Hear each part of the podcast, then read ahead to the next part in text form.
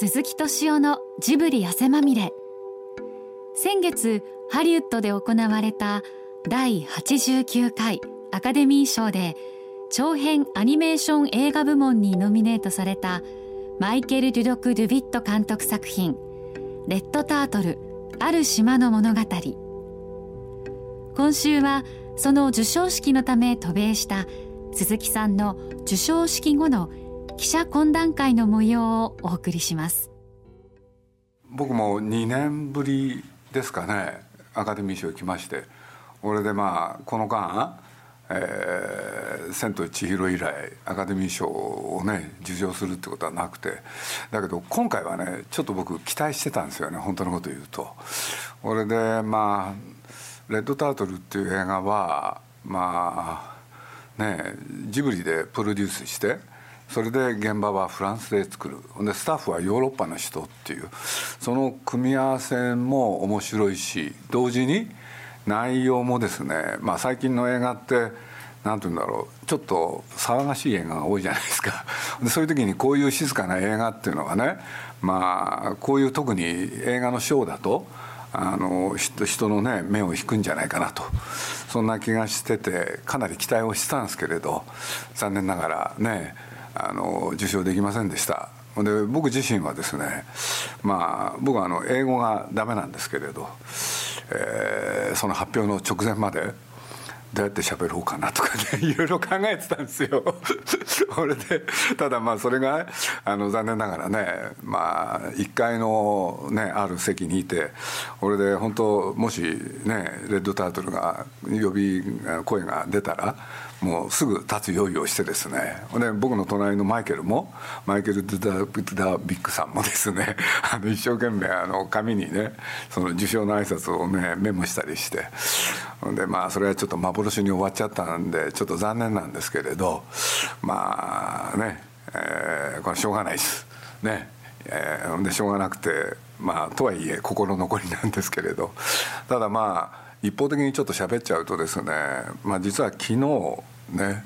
あの約束してあったんですけれどピクサーのジョン・ラスターっていう人に会いましてこれでねいろんな話をする中で、まあ、彼の最初の話題が、えー、この「レッドタートル」だったんですよね。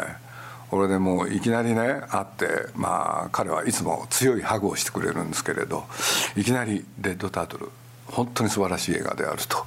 まあ、それを言ってくれたのが僕にとっては、まあ、アメリカへ来て一番嬉しいことでした。俺でなんて言ったってね、まあ、あの皆さんご存知のようにジョン・ラスターという人は、ね、ピクサーを率いてこれでヒット映画をどんどん作り続けてる人なんで皆さんちょっと意外に思われるかもしれませんけれど、まあ、とにかく彼が本当にねいい映画であると。俺であれは一体どうやって作ったんだってことをね改めて聞かれて説明をねするっていうこともあったんですけれどまあいろいろありましたけれどそのジョンが褒めてくれたっていうことで僕はなんかある種の満足を得たんで。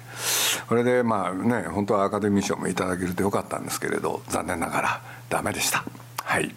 まあ僕のご挨拶はそのぐらいにして、まあ、もしね、えー、その後はじゃあご質問あればっていうことで。というところです。あのどんどんもう何でも率直に聞いていただければ、はい、手を挙げていただければと思いますのでどうですか？はいじゃあ。毎日新聞の長野と申します、はい。この後もあのそうしますと海外のあの監督とまた組んで自作もやられる。それはね多分ないと思うんですよ。というのは僕は、まあ、マイケルっていう人とはもう随分気が付いたら長い期間、まあ、お付き合いをする。俺でマイケルの何しろまあねあれ2000年ぐらいですかねあの8分間の短編「ファーザードーター」これを見たことがね今回の作品を作る大きなきっかけになったんですよねでまあ僕はそういうことがあったんで彼がね、まあ、ずっと短編ばかりやってきた人だったんでこの人が長編を作ったらどういう映画を作るんだろうってそういうことが素朴な興味としてあってそれで彼に話を持ちかけたらジブリが協力してくれるんならやってもいいよと。そういう答えを得たんでまあややった？まあ、とはいえね僕が彼に一番最初にこの話をしたのがねなんと今を過ぐる、まあ、10年以上前？2006年なんですよねでそこから数えるとね映画の完成は去年の3月でしたからね、そその数字だけでいうと本当10年ぐらい、ね、間がかかったってことになりますで、まあ、実を言うとカンヌで賞をいただいた時にもね、まあ、いろんな記者の方から「マイケルの次は誰だ?」っていうことをね 随分聞かれたんですけれど僕としては、まあ、マイケルとだけやっていこうというというふうにあマイケルとやることがまず一番だったんで、えー、やりましたで他の人をね特に考えてるわけではありません。僕ねあのその発言をした場は要するにアカデミー賞のそのノミネートされた作品であのそれぞれがね、まあ、作品について質問に答えるっていうそういう場でで僕あらかじめね実を言うと聞かされてたのがメディアの方はいないっていうそういうふうに聞かされてたんですよ。で実はねあれあれはまあ毎回アカデミー賞のたびにやるイベントで僕も実を言うと「風立ちぬ」の時にねそこへ登場したことがあったんですけれど何しろ今回その司会者がね前年度のそのなんだアカデミー賞の受賞者でピート・ドクターっていうピクサーの方。でこの人とは僕ね長い付き合いがありまして。ほんでそういう場でねいきなりね要するにまあ雑に言えばねジブリの今後について質問を受けて。これで僕ねちょっとじゅ、ね、自分がどういうふうに喋ったのかっていうのがあるんですけれど最初ちょっとかなりね答えをためらむんですよね。で多分僕の記憶だとねちょっと僕天を向いちゃったんですよね。あの答えようがなくて。だけれどピートとはまあ仲いいしね。で、まあ、そういうことを聞こえたら聞かれたらある程度本当のことを喋んなきゃいけない。でまあ僕はそこで喋ったのは、まあ、まとめて言ってしまうとねまあそれはあの引退したとは言っても企画の検討その他はやりますよと。ね、ほんで実を言うと宮崎駿は今そういうことやってますと。で一つは短編映画を作ってるってこと。それからもう一つは長編今作るんだったら何だろうっていうことでそういう話もしてる。ただまあこの段階で言うとですね、まあ、僕その場でもそうだったんですけれどね普通だったらねそういうのっていうのは企画の内容。要するにこういう作品を作りたいっていうことを話すはずなんですけれどそれはね制作発表の場じゃないからそれと準備も整ってません。ゆえにあの企画のねまあ検討？そういうことはやってますと。だからもしあるのあるんだとしたら準備の段階でしょうって。そういう話をしたつもりなんですよ。でそれ以上今の時期に語るべきではないし仮にねやったところで相当時間がかかることなんでね。あのもし実際やることになったとしてもあの今はまだその時期ではない。ということでちょっとお話したことだと思いますけどね。まあそれは記者会見じゃなかったんでもう少しフランクに喋りましたけれど、うん、でこんなのはどうだろうあんなのはどうだろうっていうのはもうしょっちゅうやってますからね。うん。でスタジオジブリが宮崎監督の長編作品にゴーサインを出したという捉え方はまだ少数だそれちょっと違いますよね。だってないや何をやるか決まった段階で制作発表っていうのはやるんですよ基本的には。だってまだ決まってないわけですからねそういうことで言えば。要するにそういう準備にねやっぱり時間かかるんですよ、うん、やると言ってもね。そういうことです。ただまあその発言があの日本でねいろいろ報道された、まあ、僕もちょっといろいろ聞きましたけれど。まあしょうがないかなと そう思ってます。えっと、先ほどマイケルさんが第一って言いましたあの一番で。あのあの昨日ジョンさんジョン・ラセター。さんとお会いしてって言ってましたけどもジョン・ラセターさんとは、えっと、一緒にタッグ組んで作品を作るということはないですじゃあ僕はなんでマイケルと一緒に映画を作ろうと思ったのかって。でそれはね彼はもちろんヨーロッパの人でオランダの人ということで言うとね当然作るものはねあの西洋人の作るものなんですよね。ただ考え方の中にっていうのはお話の中に彼って実はあの日本が好きっていうのか東洋の考え方そういうのがあったんですよね。だから僕はこの「レッドタートル」っていう作品はね結局まあファザードーターもそうだったんですけれどあのなんていうのかな西洋と東洋がなんか一つのものに、ね、なるかなっていうねそういう考えを持ってたんでレッドタートルもそうなるに違いない。で西洋の人も東洋の人もみんなが理解できる作品ができるんじゃないかなっていうそういうふうに考えてたんですよねだからまあねそういうことがあったがゆえのねあれは企画決定でした、はい、だけどこういうそういう場合もね要するになんだシナリオっていうのかね、うん、そういうものができてその上で検討ですよね基本的には、うん、作品っていうのはそういうもんなんで。いくらね最初のうちシナリオ書いたってねそれが全部映画になるかって言ったら全然ならないですよね。あのまずその宮崎監督のその長編作品にまたチャレンジされるというのはあの言い方としてはその引退を撤回するというふうな言い方っていうのは。僕そういうというのかね。まあ彼はあの長編映画からのね引退っていうことで引退記者会見を開いたと開いたんですけどね。実はねその後もじゃあ引退してから3年半ですかね。まあいろんなね企画をやっぱり言い出す人なんですよ。これはね ねそんなあのまあその時は本当にそう思ったんでしょう。ほんで自分がまあ何しろ76歳今年のあの正月でね。でそういうことで言うとね何て言うんだろう。実際に作る体力が自分にあるのかそれからやる気があるのかそういうのはいろいろあると思うんですよ。ただ企画はねこれやったらどうかあれやったらどうか。やっぱりいろいろ出す人なんですよ。ほ、んでそういうそれはね多分まあ表現が適切かどうか死ぬまで言う人だと思うんですよね。これでまあね何しろ最近だってねまあ次から次へと僕にねちょっとこれ読んでとかね原作ものとかそういうのでもねそういうこともあるんですよね。うん、だからまあ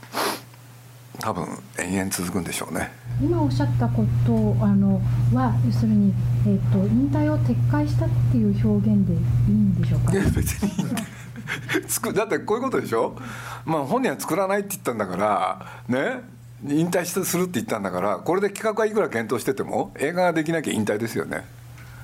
そういうことになるんじゃないですか。僕も今無理やりな理屈で言ってるけれど。で仮にね本格的に作り出しちゃったらねそしてそれが完成したらそれは引退撤回ってことなんでしょうね、うん、だって作るためにはねまあ長編映画っていうのは実を言うと作るためにはすごいスタッフいるんですよ。今本人一人ですからね。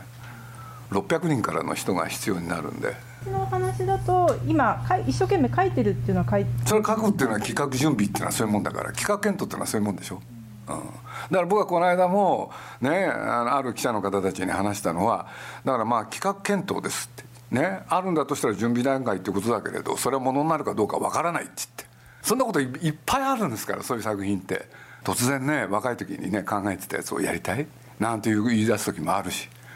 だからまあせっかくの機会だから皆さんにもお伝えするとね例えば「トトロ」なんていう企画はね彼があれ本当に作るまでにね着手する前に10年かかってるんですよ。で実を言うと「もののけ姫」もそうなんですよ。で企画っていうのはそういうもんなんですよね。でちょっとやってみたけどねやっぱりダメだっていう。だから本来なんていうのかなやっぱり映画っていうのかそういうものってね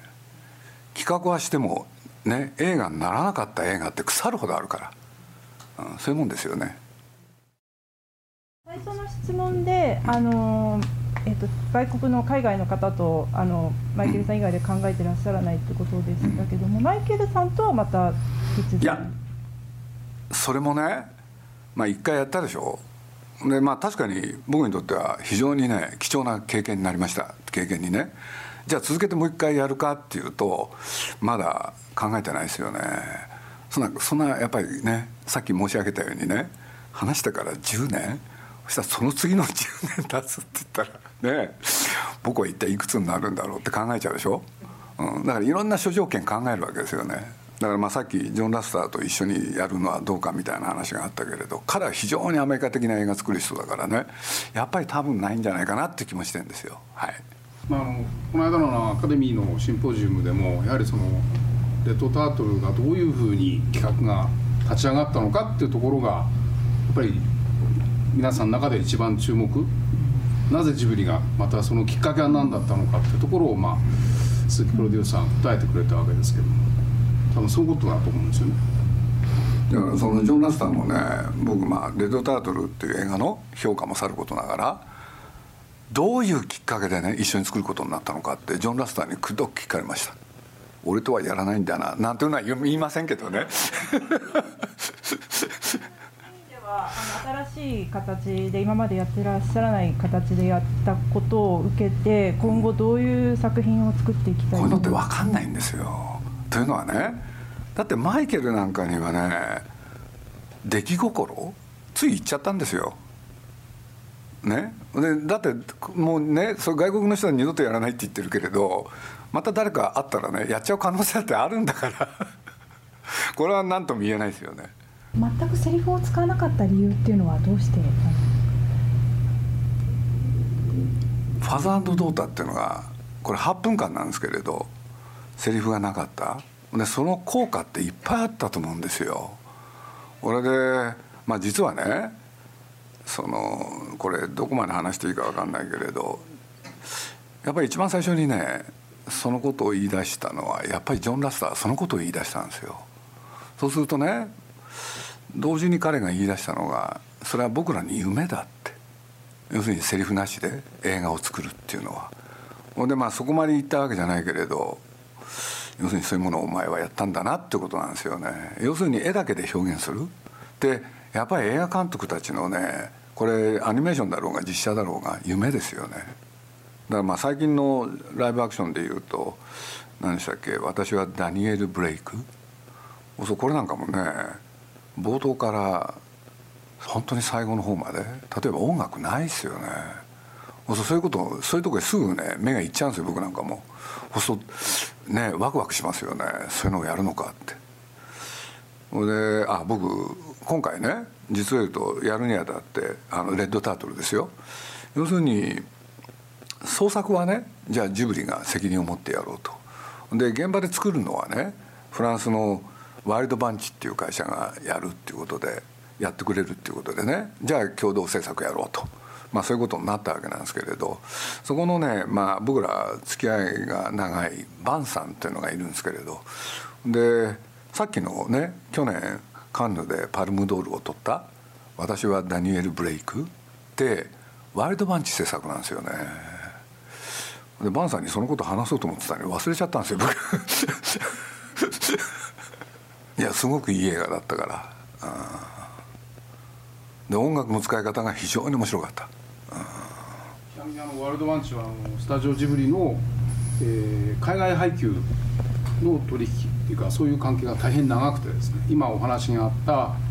え、作品他にもあのアーティストであるとか本当にあの素晴らしい映画を作ってきた会社でジブリとは大変に長い信頼関係のあるフランスの会社です。だから本当申し訳ないんですけれどさっきのまあね皆さんも気になってらっしゃるだろうか僕まあ露骨に言っちゃいますけれどその宮崎駿の件だって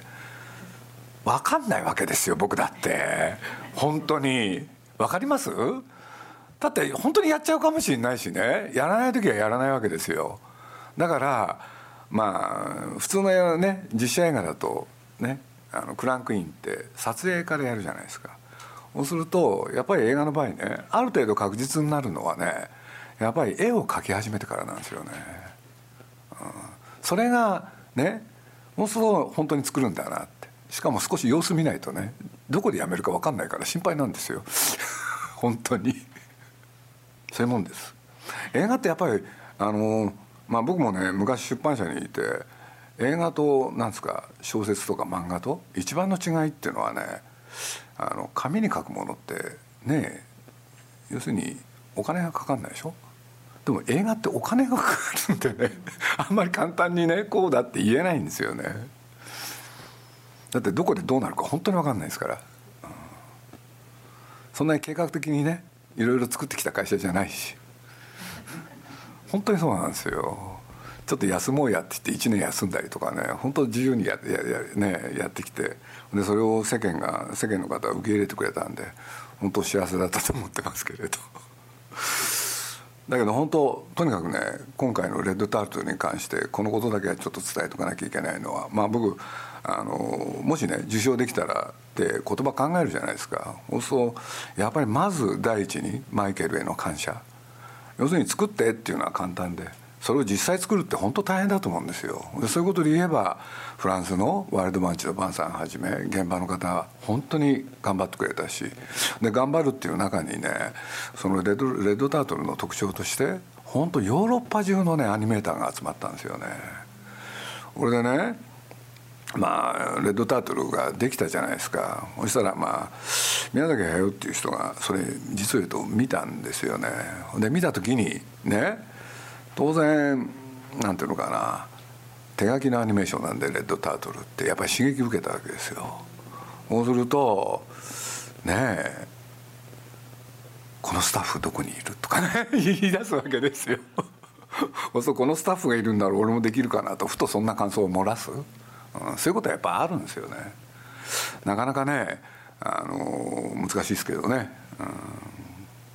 その人たちをみんな集めるのは。と僕は言いました。レッドタートル見てすごい今までのジブリと全然違うなって思ったんですけどもその立ち位置ってそれはねよくそうやって言われるんですけれどね。あの僕は実を言うと高畑勲と宮崎駿この2人だって随分違うなと思ってるんですよね。でそういうことで言うとレッドタートルはまあこれ宮崎駿の感想がその答えになるかもしれないけれどね要するにレッドタートルを見て宮崎駿の感想って2つあったんですよ。一つはねうん商業映画作ってるとねどうしてもそのなんていうんですか映画の中でお客さんを喜ばせなきゃいけないっていうんでついねそういうシーン入れちゃうとあなたの映画にはそれが何もないと。見事だって言ったんですよ。本当に。でそれはね宮宮崎駿っていう人はねマイケル自身にそれ伝えました。でと同時にもう一つ言ったのはこれだけ日本のアニメーションね世界で有名になって。で実は外国のいろんな映画がねアニメーション映画がねまあ日本のアニメーションの影響を受けてるわけですよ。あなたの作品は日本の影響を全く受けてないと。これも見事であると。そんなことをねマイケルに伝えてましたね。でまあ僕もそれ聞きながらものすごく納得でしたけどね。やっぱり自分の信じる作り方それをきちんとやったんですよね。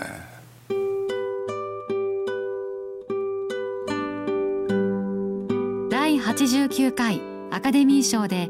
長編アニメーション映画部門にノミネートされたマイケル・デュドク・ドゥビット監督作品「レッドタートルある島の物語」のブルーレイと DVD が現在発売中です。劇場で見逃した方もう一度あの感動に再会したい方はぜひご覧ください。来週は噂の勘屋だが日本にやってきたと題してお送りします。お楽しみに。津波のシーンを入れたのはあれは誰の案だったんでしょうか？あれはね監督です。で実はさっき申し上げたようにね10年でしょそういわゆる3.11その前にできちゃってたんです。で、まあ、実を言うと監督の方からねあのその後3.11が起こるじゃないですか。そしたら監督の方からね今ね日本でそういう、ね、辛い事件が起きた事故が起きたそうするとそういう時にこのシーンをねそのままやっていいのかっていうねそれは相談がありました、うん、だけど僕はやっぱり自然っていうのは優しいだけじゃなくてそうじゃない面を必ず持ってる。そうするとそういうことがあったからなくするっていうのはやっぱりよくないんじゃないかと思ってそのままでいいっていう判断をさせてもらいました。はい、はい、以上をもちまして、ね、どうもありがとうございました。ありがとうございました